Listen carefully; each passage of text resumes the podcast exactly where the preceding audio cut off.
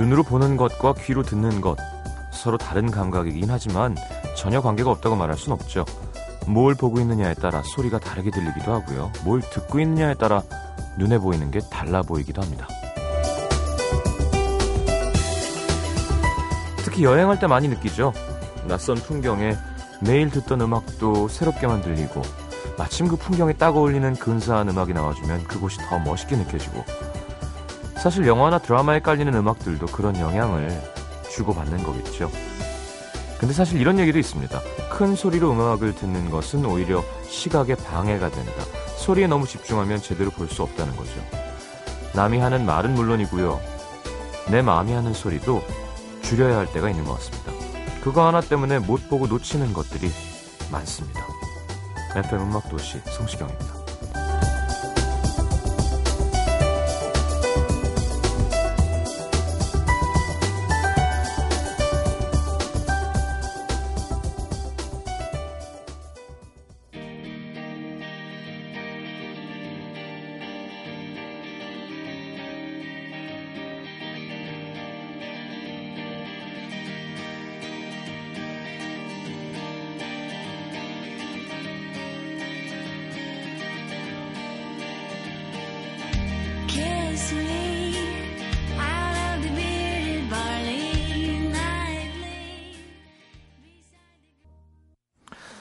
자, 식스펜스 넌더 레처의 키스미 함께 들었습니다.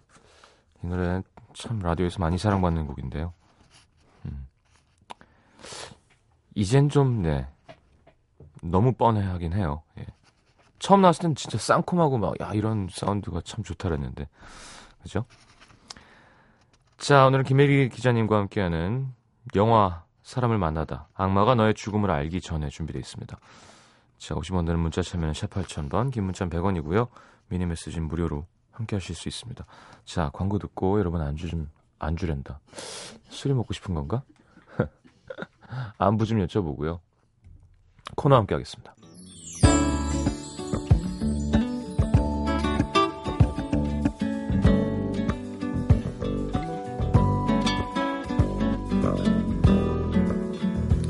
자, 김영길 씨. 얼마 전 발렌타인데이 때도 초콜릿 하나 선물 안 해준 아내가 웬일로 오늘 비싼 초콜릿을 주는 거예요. 아니 생활비도 없다더니 무슨 돈으로 샀어? 했더니 아내가 네 돈. 음, 제 신발 깔창 밑에 넣어놓은 비상금을 어떻게 귀신같이 찾아내네요. 평소에 제 운동화는 제가 빨아서 안 걸릴 줄 알았는데 망했습니다. 음, 그걸 집 밖에 놓으면 안 되나? 회사 쪽에 금고나 뭐 이런.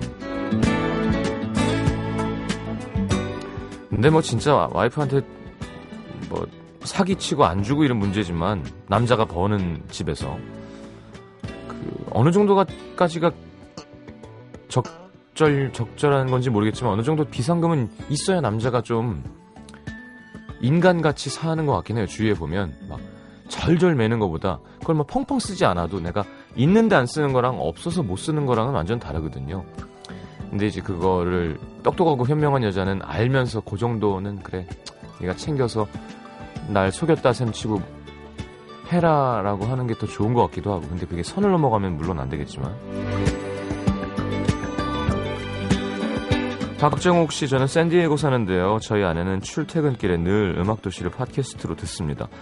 퇴근하고 집에 가면 오늘 성시경이 그러던데로 시작해서 오늘은 심연보 나오는 날이었거든 내가 맛집 소개해주는 코너 있다 그랬잖아. 영화 소개해주는 기자가 오늘은 아내가 얘기해주는 음도 다시 듣기가 기다리고 있습니다. 오늘 그런 제 아내의 생일입니다. 멀리 있지만 늘 마음만은 함께하고 있는 아내를 위해서 아내 심은정의 생일을 축하해 주세요.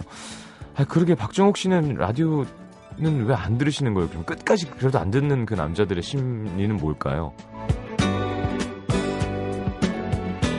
자, 샌디에고의 심은정 씨 생일 축하드립니다.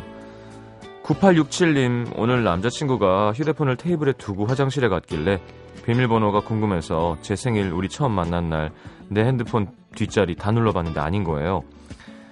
남친한테 삐쳐서 비밀번호 뭐냐고 물어봤더니 바로 알려주면서 아 내가 중학교 때 짝사랑했던 애 집 번호 그 뒷자리인데 그때부터 써서 웬만한 건 다 똑같아 이러는 거 있죠. 쿨한 척 넘어갔는데 비번 전부 다 바꾸라고 하면 너무 쪼잔하겠죠? 예. 너무 하시네요. 아, 신동엽 씨 제일 싫어하는 스타일. 예, 비밀번호 물어보는. 그 정도 믿음도 없이 어떻게 만나. 근데 이 남자 되게 괜찮은 거예요. 어쨌건, 어, 솔직하잖아. 아, 다, 그래, 나 편해. 나 중학교 때 좋아하던 애 뒷번호야. 안 와도 돼. 이러면 됐지. 거기서 다 다시 바꿔. 그 다음에 또 그거 알려줘. 야, 야, 안 돼. 그러면 안 돼요. 근데 나도 어렸을 땐 그랬던 것 같아. 내가 만났던 여자애도 그랬던 것 같고.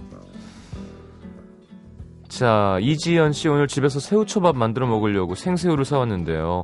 새우를 손질해서 살짝만 데치려고 했거늘 설거지를 하다가 타이밍을 놓쳐서 너무 푹 삶은 거예요. 초밥은 때려치고 바로 초장 만들어서 찍어 먹었습니다. 다음엔 그냥 초밥용으로 손질돼 있는 걸 사야겠다. 음.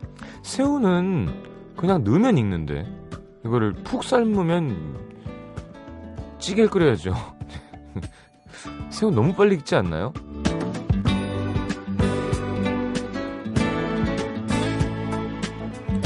박소연 씨, 오늘 허리까지 내려오던 머리카락을 싹둑 잘랐습니다.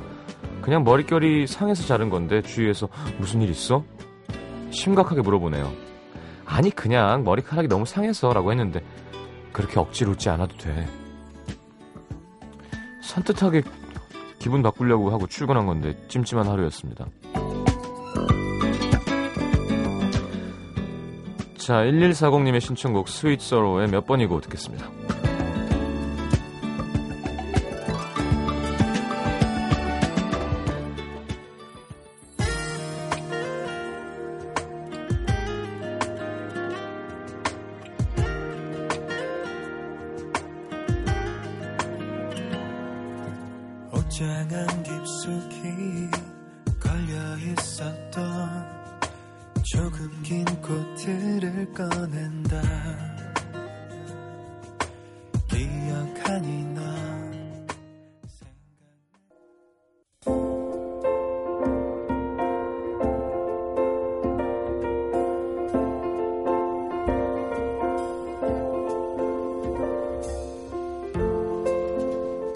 막다른 길에 몰렸을 때 우리가 두려운 건 벗어날 수 있는 선택지가 더 이상 없기 때문입니다.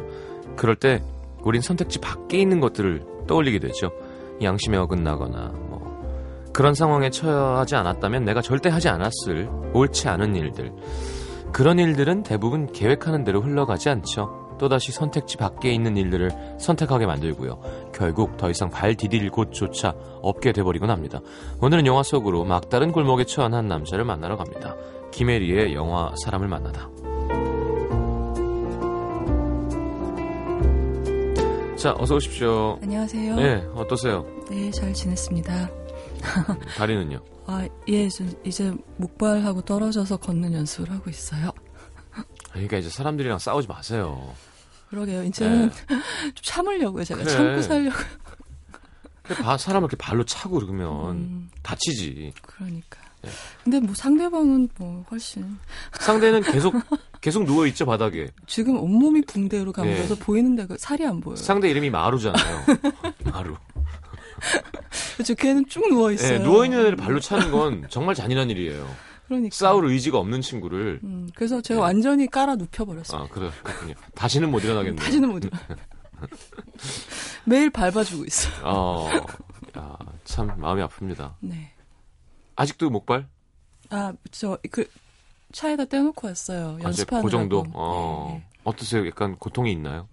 아, 지금 이제 발목을 구부렸다 폈다 하면서 발가락을 같이 구부렸다 폈다 하는 체조를 하고 있고요. 음, 찜질도 하고 있고요. 그러면서 조금씩 부드러워지는 느낌이고, 음. 이제 발등의 뼈가 다시 보이기 시작하고 있어요. 붓기가 빠져가면서. 어, 예. 그래요. 자세한 뭐 아무도 알고, 누가 물어봤나. 아니 아니요. 청취자분들 궁금해하시죠? 아, 예. 안 위에 대해서. 아, 감사합니다. 옷은 어떻게 입으세요? 옷이요? 잘 어, 입어요? 그러니까 뭐 어, 아, 이게 이제 병원 가는 날은 양쪽이 따로 돼 있는 양말을 신어야 되고요. 그러니까 스타킹 같은 거 예, 신으면 예. 안 되고요. 뭐 그 밖에 큰 지- 치마가 좀 불, 안, 입기가 어렵고요. 아니 그냥 혼자 생각해 보니까 음. 혼자 이렇게 애벌레처럼 침대에서 바둥바둥하면서 옷 입을 예. 모습이 되게 짠합니다. 아, 그러니까 지금은 많이 안 그런데요. 좀 음, 덜. 나았을 때는 이게 전혀 뭐 양말을 신거나 잠옷 바지를 입을 때도 아주 힘들어서 음. 그러니까 뭐라고 해야 되나 막 요가에서 쟁기 자세 같은 걸 해가면서 예. 쟁기 자세 뭔지 아시나요, 사람 여러분들이 그 발을 머리 뒤로 넘기는 자세가 예, 있어요. 예, 예. 그래가지고 막 허공에서 허우적거리면서 있고 그리고 뭐 샤워할 때도 큰 김장 비닐봉투 같은 거 바- 다- 싸서 예. 다리에 끼우는 그 예. 고무로 이 쫙. 무- 무릎 부분을 쫙 조여주고 네, 그 네. 밑에는 김장 비닐이 달려 있는 거의 김장 김치네요. 그렇죠. 냄새 안 새는. 그런 거죠.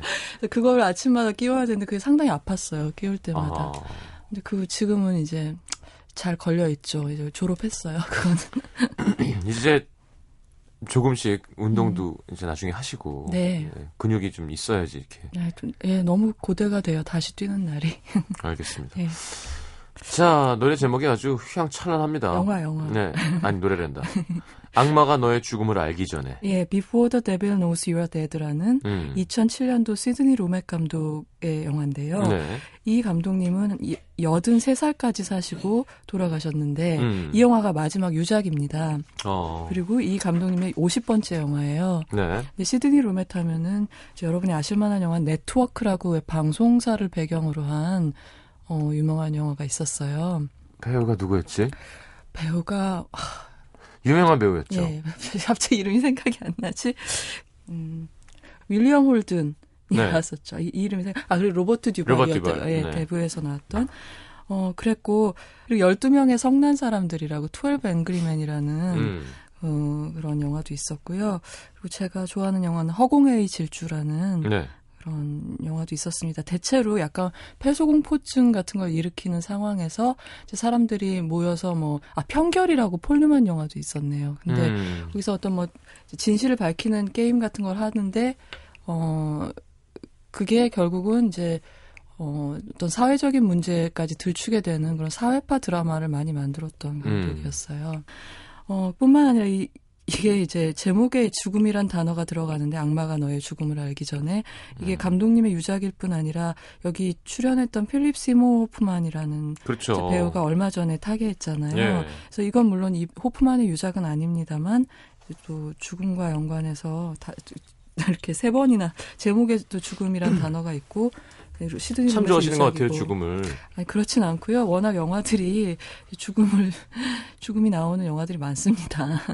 근데 뭔가 그냥 외면하는 것보다 항상 음. 뭔가 죽음에 대한 생각을 하고 염두에 두고 예 그런 건 음. 중요한 것 같아요. 뭐 네. 나쁘지는 않은 것 같아요. 근데 너무 죽음만 쳐다보고 있으면 예, 그런 건 아니지만 네. 이게 우연찮게 이 한창 왕성하게 활동하는 음. 그 동시대 배우 중에 제일 중요한 배우가 음, 뭐 50, 쉰도 안 되는 나이에 갑자기 유명을 달리했기 때문에 음. 이제 더 이상 이 굉장히 뛰어난 배우의 연기를 볼 수 없다는 사실이 큰 이제 충격을 줬죠. 예. 그러네요. 그래서 늘 매년 보면 오스카 시상식 때마다 오비추어리를 하잖아요. 네, 그 네, 해에 네, 네. 타계한 중요한 영화인들에 대해서 이제 음. 추억, 이렇게 얼굴을 이렇게 몽타주를 보여주면서 회고를 하는데 이제 그 경우에는 보통 뭐 이제 천수를 누리고 가시는 영화인들도 많잖아요. 뭐 그렇죠. 여, 여든 뭐 얼마 전에 셜리 템플도 이제 타계를 했는데 근데 그 경우하고는 다르게 이제 심, 필립 시모 호프만은 뭐 작년에도 마스터라는 엄청나게 생애 가장 훌륭한 연기 중에 하나를 보여준 작품이 음. 있었고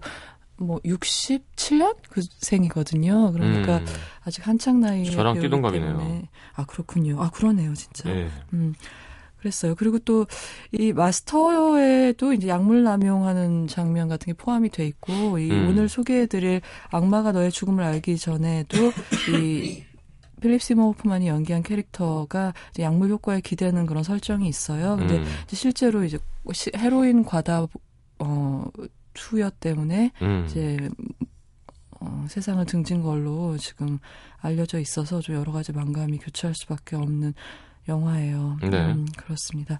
근데 뭐, 뭐, 조금 더 말씀을 드리자면, 필립 시모 호프만이, 그래서 이, 막상 호프만의 유작은 Hunger Game의 마지막 편이 되게 될 것 같아요. 그러니까 어. 작년에 Hunger Game Catching Fire가 2편이 개봉을 네, 했었죠. 거기 나와요? 예, 거기에 나왔어요. 플루타르크 헤븐스비라는 정말 괴, 음. 괴상한 이름을 가진 이름이 플루타르크 헤븐스비라는 이, 그이 Hunger Game 게임의 어떤 설계자, architect 역할로 어. 나왔었는데 예. 이제 이 프랜차이즈가 두 편이 더 남아 있거든요. 그러니까 소설의 마지막 권이 Hunger Game Mockingbird인데 네. 이 Mockingbird가 영화로는 두 편으로 나뉘어서 나오게 돼 있어요. 음. 그래서 그게 아마 이 배우의 유작이 될 것 같다는 예상이고요. 음. 조금 덜 찍었다고 해요. 조금 덜 찍었는데 중요 장면은 이제 돌아가시기 전에 다 찍었기 때문에 크게 문제는 없다고 합니다. 음. 그래서 오늘은 이제 좀 어, 최근에 특별한 일이 있었던 이 명배우가 연기한 캐릭터기 때문에 이, 어, 줄거리는 조금 짧게 하고 네. 배우 얘기를 조금 더 하는 걸로 시간을 배분을 해볼게요. 네. 네.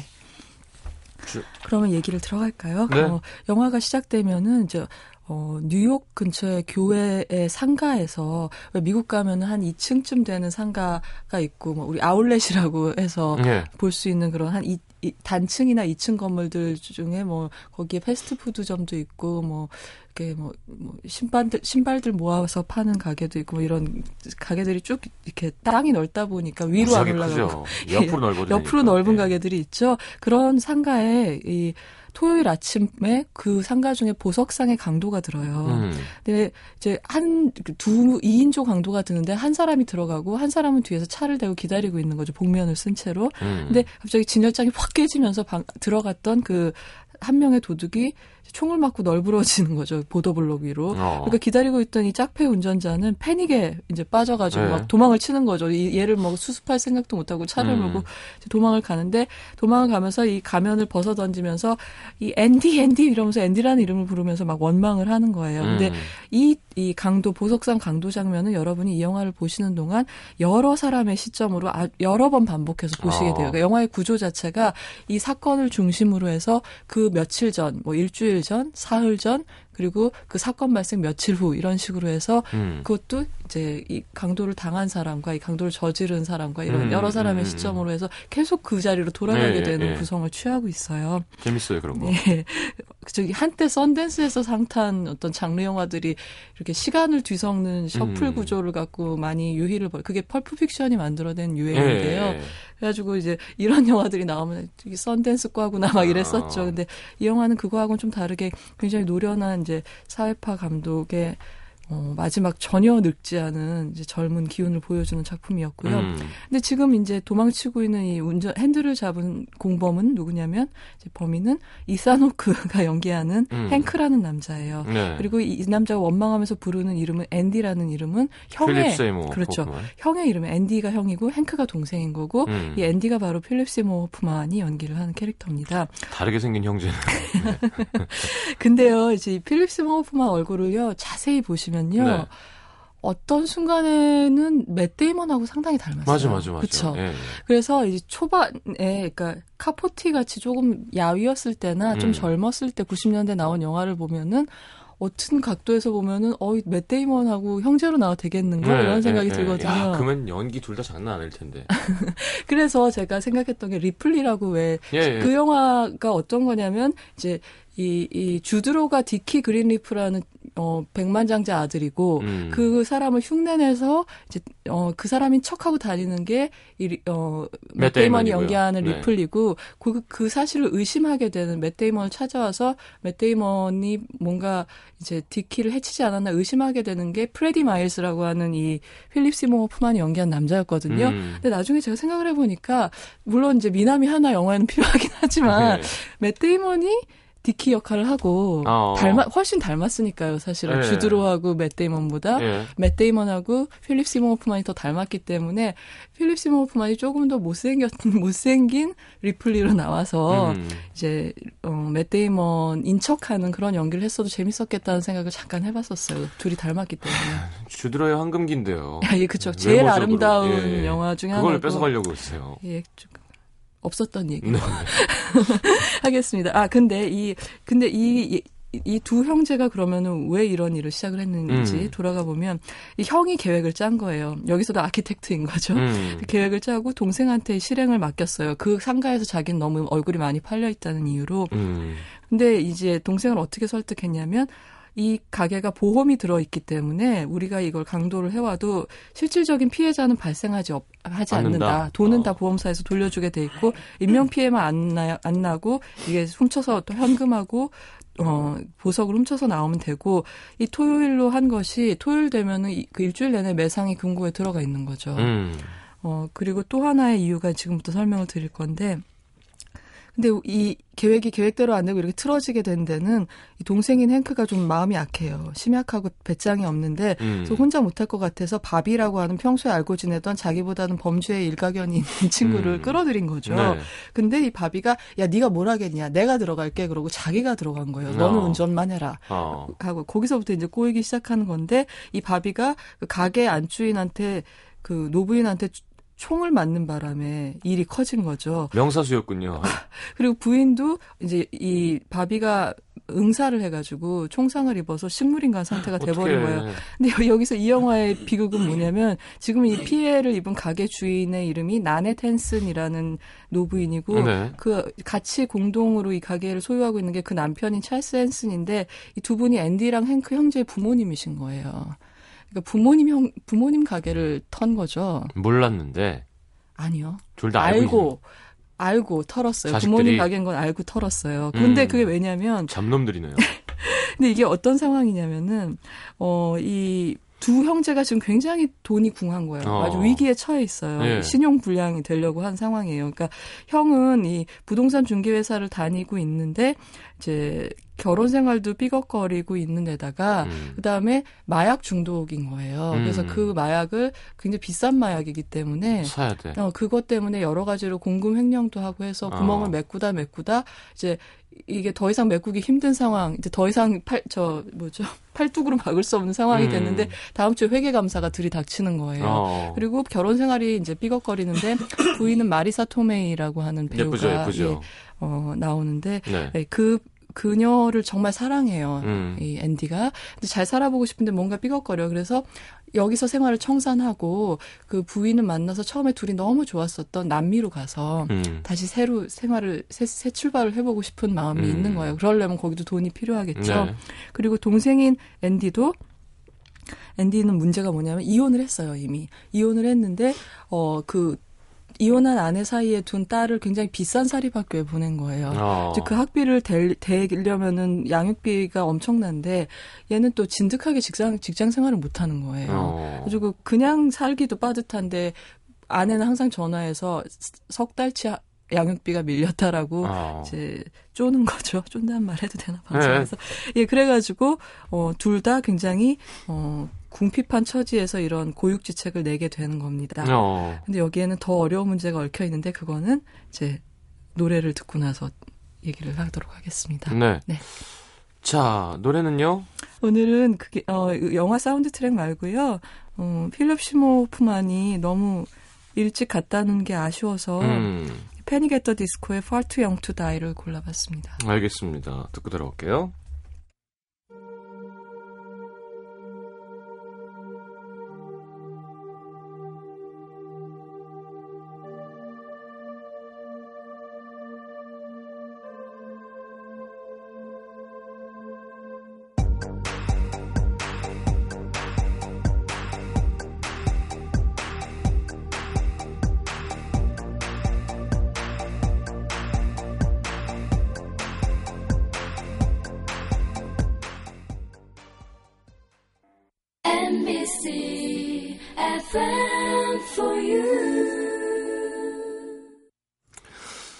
자, 악마가 너의 죽음을 알기 전에 함께하고 있습니다. 어, 그래서요. 근데 여기서 또 어, 치명타 하나가 더 있는 거는 제그 형의 아내와 그쵸. 시동생이라고 할 수 있는 네, 에더노크가 예, 예, 지금 이혼한 시동생이 몰래 만나고 있는 거죠. 음. 이제 그만큼 개판이네요. 개판. 그 진아라는 형수가 그 남편하고 지금 소원해져 있는 상태라는 걸알 수가 음. 있고요. 그리고 또 이게 이러면 안 되는데 행크가 이제 자기 생활 관리를 잘 못하는 거죠. 이렇게 뭐 경제적으로도 어렵고 딸 양육비 되기도 힘들고 그런데 아주 전형적인 막내예요. 이 음, 왜 둘, 철없고. 어, 둘 중에 막내라도 정말 막내 같은 사람이 있잖아요. 네. 오히려 저는 보면 어떨 때 보면 오남매의 막내 이런 사람은 좀 덜 막내 같더라고요. 근데 어. 오히려 더 막내 같은 사람은 이렇게 둘 있는 둘이 집의 막내가 막내. 더 예. 막내 같다는 생각이 들 때가 많은데 이 에단 호크는 항상 그렇듯이 아무리 나이가 들어도 뭘 이렇게 능수 능란하게 하는 남자 역할은 별로 못, 안 하는 것 같아요. 우리 예전에 왜 트레이닝 항상 Day 고민하는 그리고 저 항상 청, 청춘. 그렇죠. 그게 X세대 아이콘인 게 지금 40이 넘었는데도 그게 음. 약간 남아 있어요. 약간 우유부단하고 망설이고 항상 이제 어쩔 줄을 몰라 하고 그런 이제 소년스러움이 남아 있어서 아마 이런 역할을 쭉 하지 않나 싶은데 음. 이제 보니까 항상 이, 이 행크는 어느 집안에나 있는 우리 집 애긴 거죠. 예, 예, 그러니까 예. 유약하고 뭘 하나 시켜도 뭐 제대로 못 해내고 그래서 사실은 형이 이런 범죄를 계획을 세우고 we 동생한테 실천을 맡겼다는 게 저는 좀 이해가 잘 안 되는데 음. 여기서도 이제 에다 놓고 잘하는 연기 이렇게 움찔움찔하는 연기 있죠. 음. 이런 거를 이제 많이 보여주고 그리고 이 에다 노크라는 배우의 큰 장점은 이런 것 같아요. 이 사람의 그 어쩔 줄 몰라하는 얼굴을 보면은 지금 무슨 말을 하고 싶은지가 대사가 보여요. 없어도 다 예. 보여요. 어. 아 그래 네가 그런 지- 말을 하고 싶구나라는 게 어. 영화를 보면서 이렇게 보이는 막내 얼굴이라서 이 얘기가 또 샜습니다만 어 그래서 좋아하시나 봐요. 얼굴 표정이 지금 되게 밝았어요. 다른 이유 로 이렇게 재정적 위기에 몰린 형제의 필요가 만나서 이제 서로 아니까 어려운 걸 아니까 형이 제안을 해서 이제 가게를 털기로 한 건데 그럼 왜 하필 부모님 가게냐? 잘못 키웠어요. 그렇죠. 자식 농사 망쳤네. 예. 근데 이 부모님은 그걸 몰라요. 왜냐하면 이제 성년이 된 아- 아이들은 원래 부모한테 시시콜콜하게 자기 문제 얘기 안 얘기를 안. 하, 안 하잖아요. 근데 왜 이 가게를 골랐냐면 딴에는 안전하다고 두 아들 다 이 가게에서 일을 도운 적이 있는 거예요. 그러니까 보안 시스템이나 교대. 어, 교대 시간표나 뭐 어디에 뭐가 있는지 잘 알고 그리고 또 그 토요일이 일주일 매상만 모인 날이 아니라 부모님이 안 나오신 날이었던 거예요. 음. 다른 직원이 가게를 지키는 거였어요. 주말에는. 원래는. 원래는 그런데 그날 따라 그 직원 이 이제 손녀가 놀러 오는 바람에 베이비시터를 하기 위해서 예. 이제 못 나옵니다라고 휴가를 낸 거고 그래서 아. 그 어머니가 그 자리에 계셨던 거죠. 그리고 아. 그 어머님이 굉장히 용감한 분이었던 게 또 문제였던 예. 거고요. 근데 이 어머니 역할을 하는 배우가 누구냐면 이 스파이더맨에서 그 어, 숙모님이 있으시죠. 메이 예, 예, 숙모. 예, 예. 되게 너무 인상 좋으신 분. 예. 이제 그분이 역할을 하고 있고요. 그래서 아무튼 이런 이제 참극이 벌어지고 나서 아버지가 현장에 도착을 하게 되고 행크는 아까 바로 도망을 쳤다 그랬잖아요. 음. 그러니까 사실 자기 그 친구가 총을 맞은 것밖에 몰라요. 사실 그 가게 안에서 어머니가 예, 다친 건 모르는 예. 거죠. 그래서 막 형한테 막 공중전화를 걸어서 앤디 뭐 잘못돼서 우리 망했어라고 전화만 걸었는데 나중에 아버지한테 연락을 받고 병원에 달려가서야 자기가 무슨 짓을 저질렀는지 그러니까 말하자면 간접적으로 어머니를 식물인간 상태에 자기 그래요. 손으로 빠뜨린 거나 다름이 없게 되고 그 계획을 형이 세운 게 되는 거죠.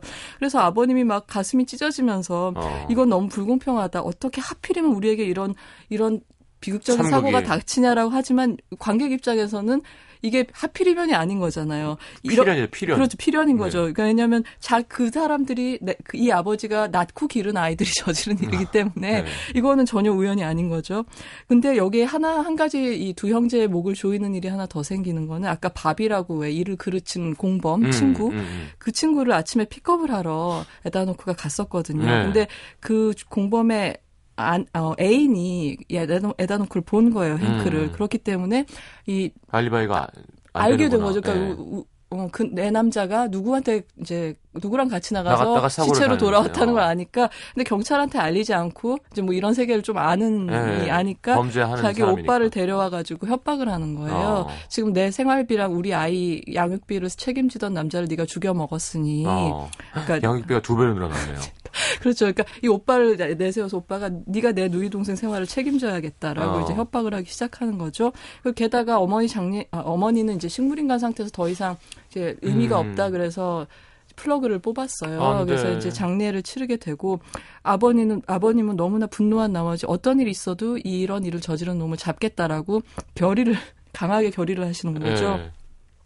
그러다가 이제 시내에 이분이 보석상이기 때문에 그 맨하탄에서 어, 전당포나 이런 장물 거래를 하는 사람들도 알고 있는 거예요. 음. 그래서 이제 이런 장물이 보석 도둑이니까 작물을 취급한 전당포에선 알고 있겠지라고 예. 생각하면서 이제 돌아다니면서 무, 어, 탐문을 하기 시작하는데 음. 이제 예전 동료로부터 어, 너의 큰 아들이 음. 여기 온 적이 있다. 그러니까 어. 그만큼 경제적으로 지금 어렵다는 얘기를 듣게 되는 예. 거죠. 그 여기서부터 이걸 실마리로 삼아서 어, 아버지가 점점 그 아들들의 뒤를 밟게 되는 상황이 됩니다. 어. 근데 문제는 이 앤디가 아직도 자기 머리로 이 상황을 타개해 나갈 수 있다고 생각을 하고 이제 항복을 안 하는 거예요. 그러면서 제2의 계획, 제3의 계획으로 이제 동생을 끌고 어떻게든 자기 입으로 돈을 구해서 이 모든 음. 문제들을 무마를 하려고 하는 거죠. 음. 어, 근데 여기서 설상가상으로 아내는, 어, 어머, 그 시어머니 장례가 끝나고 나서 내가 당신 동생이랑 바람을 폈다라고 고백을 하고 그냥 떠나버려요. 어. 그래서 그 사실은 이제 뉴스죠, 뉴스. 몰랐던 네. 거죠. 예, 이제 행크 입장에서. 그래서 행크는 정말 이제 인간적으로는 바닥을 치고 되게 절망을 한 다음에 동생한테 다시 연락해서 동생을 끌고 돈을 구하기 위해서 자기가 드나들던 그리고 큰 돈을 갖다 바쳤던 그 고급 마약 딜러를 찾아가서 음. 거기에는 이제 비싼 마약도 있고 현금도 많겠죠. 음. 그러니까 거기에서 다시 한번 유혈 강도를 벌이는 거예요. 음. 그리고 그 돈을 들고 아까 이제 양육비 내놔라라고 협박을 했던 여자의 오빠, 음. 그 여자랑 오빠가 같이 있는 아파트로 찾아가서 이제 역시 총을 갖고 이제 신경이를 벌이다가 결국은 이제 이게 미국은 좀 총기가 이제 허용이 돼 있기 때문에 항상 영화를 보면 이런. 이제 문제가 생깁니다. 서로 이제 하- 쏘면은 어딘가 서랍에서 다른 총을 꺼내서 네, 네. 맞서 쏘고 이래서 유혈이 벌어지는 거죠. 음. 그래서 이 아무튼 이 아수라장 끝에 동생은 도망을 치고 어. 그리고 앤디 형은 이제 그 여자로부터 가슴에 총을 맞고 위독한 상태에 빠지게 되는 거죠. 아유. 근데 이 결정적인 날 형제가 몰랐던 마지막 사실은 아버님이 아버지가 내내 자기들의 뒤를 밟고, 밟고 있었다는, 있었다는 걸. 거예요. 어.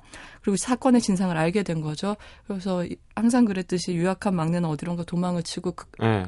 이제 큰아들 앤디는 이제 위독한 상태로 죽지는 않고 중환자실에 다시 음. 누워 있는데 이때 병실을 아버지가 찾아오는 거죠. 어. 그리고 모든 걸 알고 있다는 사실을 아들에게 알게 하는 거고 그리고 아버지는 아들에 대해서 더 이상 미련 없이 증오를 어떤 행동으로 표현을 하게 됩니다. 어. 그래서 영화는 이제 이 아, 아, 제- 제목하고 정말 부합하게 악마가 너의 죽음을 알기 전에 그리고 여기 생략된 말이 뭐냐면 영화 시작할 때 자막이 나오는데요. 30분 정도는 천국에 있을 수 있을 거야라는 게 생략돼 있어요. 악마가 너의 죽음을 아는데 여, 까지 한 약간의 찰나 동안은 네가 편할 수 있겠지만 음. 곧 악마가 널 데리러 온다 지옥으로 음. 끌고 가려고 온다 뭐 이런 이제 무서운 제목이네. 예, 비극적인 얘기가 생략이 돼 있는 거죠. 음. 음, 그래서 이 영화는 보면은 이 전당포 주인이 그런 대사를 하거든요. 알다시피 세상은 사악한 곳이고 누구는 그 점을 이용해서 돈을 벌고 누구는 망가지게 돼 있어라고 하는데 음. 이, 이 드라마, 그러니까 악마가 너의 죽음을 알기 전에라는 오늘 우리가 소개해드리고 있는 이 영화의 특징은 그 누구는 흥하고 누구는 이용해서 벌고 누구는 이제 파괴되는 그 가해자와 피해자가 공교롭게도 한 패밀리 안에 다 있다는 거죠. 그렇죠.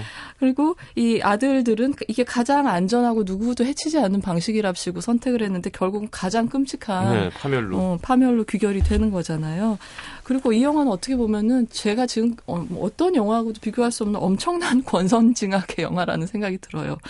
끝판이죠 권선징악의. 어. 그러니까 왜 보통 그리스 비극에서 보면 뭐 어떤 문 갈등이 막 해결이 안 될 때 기계신 deus ex machina가 나타나서 네. 갑자기 짠하고 모든 걸 해결해 주잖아요. 어. 이건 반대로 어떤 적대적인 기계신이 나타나서 음. 그러니까 모든 걸 망쳐주는 얘기라고나 해야 될까요?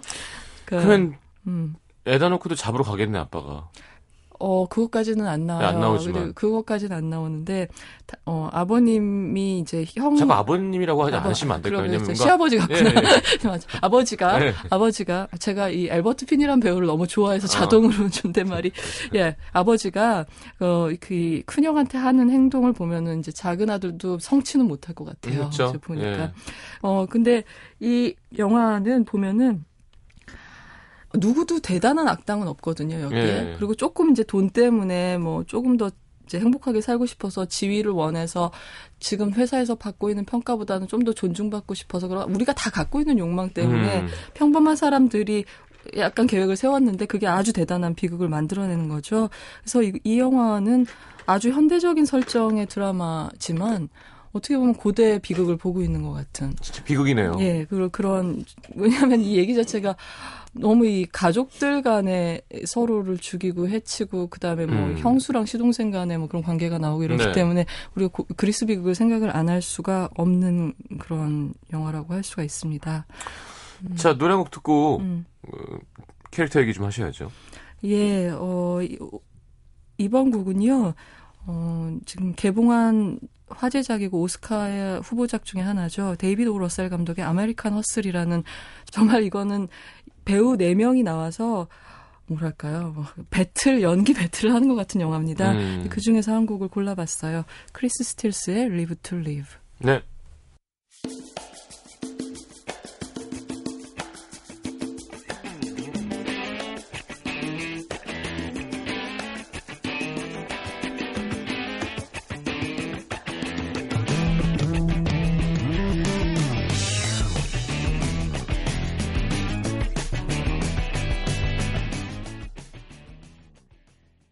자, 악마가 너의 죽음을 알기 전에 네. 했습니다. 예, 그 중에서 오늘 중심에 있는 캐릭터 앤디는요. 네.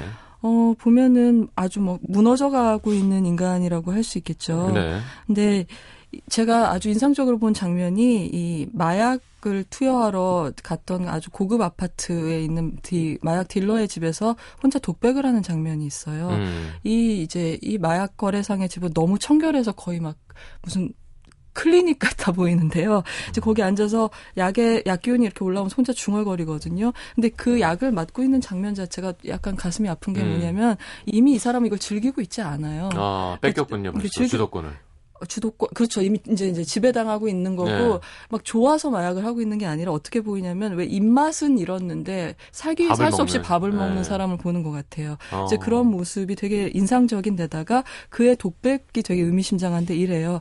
어, 총합이란 건 언제나 부분을 다 더한 걸 총합이라고 해. 그런데 음. 내 삶은 더해지, 그러니까 my life doesn't add up 이렇게 음, 얘기하거든요. 그러니까 합쳐지지가 어. 내 삶은 더해지지가 않아. 부분 부분들이 다- 한 부분이 다른 부분과 연결이 되지가 않아. 이렇게 얘기를 해요. 음. 그리고 그러면서 이러죠. 나는 내가 갖고 있는 조각들의 총합이 아니야. 근데 그 말이 너무나 가슴이 아픈 거예요. 그러니까 음. 어떤 뭐 여기서는 이런 소망이 있고 아내랑 잘 살고 싶고 돈은 벌고 음. 싶고 좋은 사람도 되고 싶고 부모한테는 어떤 뭐 사랑받는 아들이고 싶고 그 토탈이 나야 있는데, 되는데. 근데, 어 근데 그게 이제 서로 를 부정하고 모순하고 음. 하나를 잘하려면 한 역할이 다른 역할을 배신하고 음. 이런 거에 지쳐버렸고 그거를 뭔가 취해서 내가 통합된 인간인가처럼 느끼게 해주는 건 이- 지금 우리가 보고 있는 장면처럼 네네네. 어떤 약물에 의지한다거나 이런 예. 비극적인 상황이 이제 돼버린 거죠. 음. 그리고 이 앤디는 또 하나 특징이 보면 이 두 형제 중에서 이 부모가 둘째를 더 예뻐했던 것 같아요. 이 대화를 그렇죠, 보면 항상. 예. 그 어머니 장례식에서 부자가 나눈 대화를 보면 이러거든요.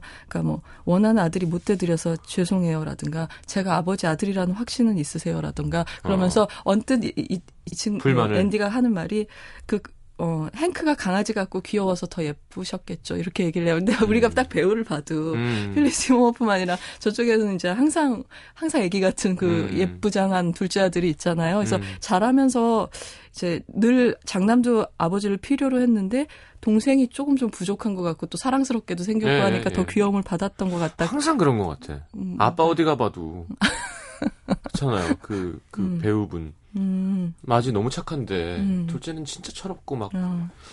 예. 음, 그래서 좀 애정 결핍이랄까. 근데 동생이 사랑을 더 받았다고 해서 동생을 부러워한다기보다 음. 동생을 좀 경멸하는 형으로 큰 거죠. 아. 네가 할 줄 아는 게 뭐 있어. 어. 사랑받는 것밖에 할 줄 아는 게 뭐 있어. 약간 그런 성격이 보여요. 그리고 그 반면이 이면이 뭐냐면 이제 장남인데 누구도 자기를 도와줄 수 없다고 믿는 남자로 큰 거죠. 음. 그리고 그래 그렇기 때문에 이렇게 약물에 의존하면서도 끝까지 자력으로 해결하려고 하고 일이 틀어지고 나서도 제가 말씀드렸잖아요. 음. 뭐 어떻게 제2의 제3의 개혁을 세워가지고 자기 힘으로 돌파를 해보려고 하는 거죠. 그리고 음. 아내랑 관계가 안 좋은 것 같기도 한데 안 좋은 거 자기가 느끼면서도 얼마나 망가져 있는지 제대로 파악을 안 하려고 들고 그래서 아내가 마지막에 수트케이스를 들고 떠, 들고 떠났을 때 음. 또 그 떠난 빈집에서 필립 시모어 호프만이 집을 어- 어지르는 장면이 있어요. 혼자서. 어. 근데 이게 아까 제가 말씀드린 독백 장면에 이어서 이 영화에서 제가 정말 잊을 수 없는 장면이고요.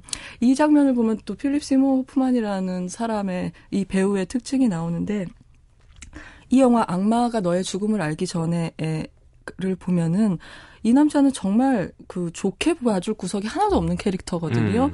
사실 보면은 뭐 장부 회사에선 장부 조작하고 동생은 윽박 지르고 어머니가 자기 때문에 돌아가셨는데도 음. 별로 참여하는 것 같지도 않아요. 그런 장면도 안 나와요. 근데 연민을 불러 일으키나요? 그런데도 그 연민이라고까지는 말을 못 하겠지만 이 영화를 다 보고 나면 마음에 남는 건 다 이 앤디가 혼자서 뭔가를 하는 모습들. 어. 그러니까 이렇게 집에서 아내가 떠난 집에서 혼자 막 이렇게 물건들을 어지르고 있는 장면이라든가 음. 아까 말씀드린 그런 독백 장면이라든가 이런 거거든요.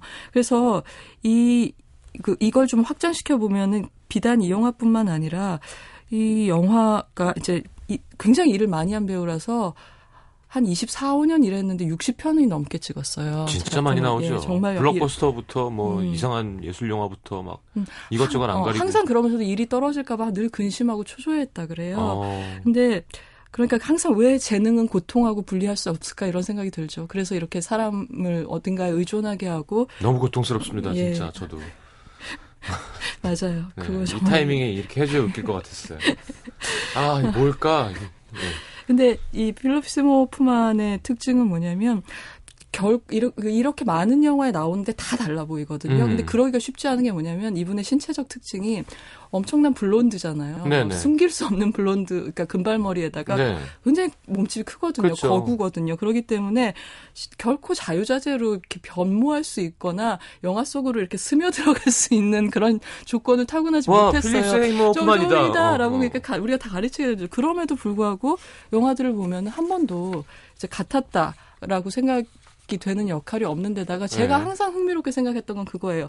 어떤 영화든지 아, 필립 시모어 호프만이 캐스팅됐다라고 소식이 나오잖아요. 그럼 저는 늘 미스 캐스팅 같았어요. 어. 그러니까 이 사람 어디 나온다 그러면은 늘 첫 뉴스를 접했을 때 반응은 미스 캐스팅 같았거든요. 보고 난 근데. 막상 작품을 보고 나면 항상 영화를 지배하고 있어요, 이 사람이. 어. 그러니까 그 점이 저는 항상 미스테리였어요. 어떻게 저럴 어. 수가 있을까?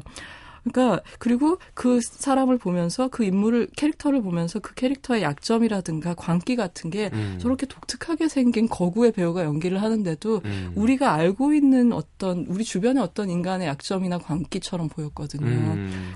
그런 것 때문에 저는 더 이상 연기를 이분의 연기를 볼 수 없다는 게 그러니까 어떤 보면 항상 불쾌한 캐릭터였어요. 남성성의 불쾌한 면들, 네. 허세, 뭐 능글거림, 네. 컴플렉스 이런 걸 갖고 만들었는데도 이제 어떤 장엄함 같은 걸 만들어냈어요. 그런 캐릭터를 갖고 음. 그렇기 때문에 우리가 뭐 소설 읽을 때도 그렇고 영화를 볼 때도 그렇지만 그 긍정적인 영웅만이 어, 어, 숭고한 아우라를 갖는 건 아닌 것 같아요. 음. 아주 비극적이고 결점 덩어리인 우리가 봤을 때 아주 실패한 인생인 캐릭터도 어떤 어떤 마음에서 지우 씻겨지지 않는 아우라를 남길 때가 있거든요. 음. 근데 그런 캐릭터를 가장 잘 연기하는 현대 배우 중에 한 명이었던 게 바로 정말 이제 대체 불가능한 느낌의 음. 그런 배우였기 때문에 어 다시 이 영화를 보면서 어 아, 우리 어 우리 너무 큰 상실이다 이런 생각을 했고요. 음. 여러분이 뒤늦게라도 필립 시모어 호프만이 얼마나 훌륭한 배우인지 한번 돌아보고 싶다고 하시면 음. 오늘 소개해드린